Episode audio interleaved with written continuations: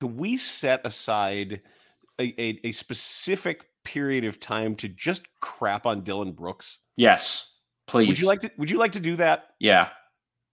Okay. Why don't you go ahead? Because he's it's he's an all-time professional sports clown bag, all time. Yeah. All time. And he's it- just bad at it. he's terrible. He's terrible. He he can't do anything. I just love the possession. I think it was game 4 when the Lakers took a 3-1 lead. And I think he it, it- this was all within 10 seconds. He tried to hit a floater over Anthony Davis and he sent it to Narnia. But Memphis got the offensive rebound and then he found the ball in his hands with three seconds left on the shot clock and he took a three that was very lightly contested by LeBron and it was nothing but air. Uh, and I remember seeing that and I just started laughing and my heart it, it warmed the cockles of my heart. Yeah, that's great. There's nothing like hot cockles. Cockles. I- I- Um, it was so nice.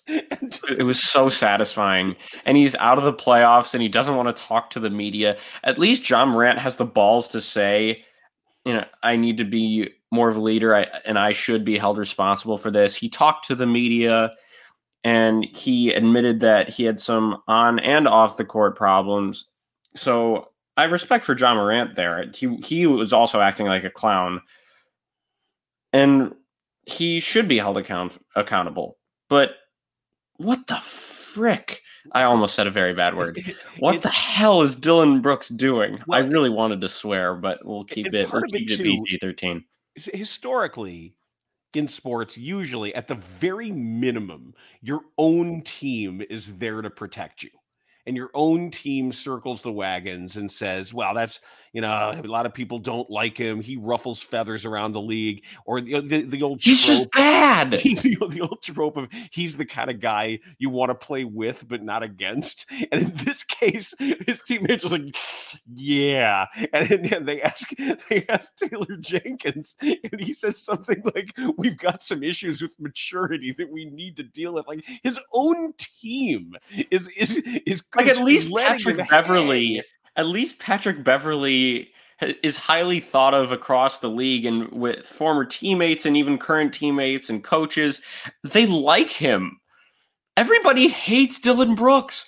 I don't. It, it it doesn't matter who you are or who you play for. Nobody likes the guy. And there was a clip from him in college saying that he wants to be like Draymond Green when he gets to the NBA, and now all he does is just make Draymond Green laugh, and he says he hates him the most now. I, Dillon Brooks said he hates Draymond Green the most out of any NBA player, and the old "oh we don't uh, uh we don't poke or I'll poke the bear because he's old," whatever that was, and I'm gonna make him put up 40 on me, and then the Lakers win the game by 40 to clinch the series. He's an idiot. He's so terrible at life. He's terrible at life. He's terrible at basketball when in, in regards to being an NBA player. It's just it's just a mess. And Memphis has some really good pieces, but they need him out of there. They we need veteran thinking- leadership. And I don't know if Steven Adams not playing would make Dillon Brooks calm down a little bit, just saying, hey, you need to stop. I, it's just bad. There's no way.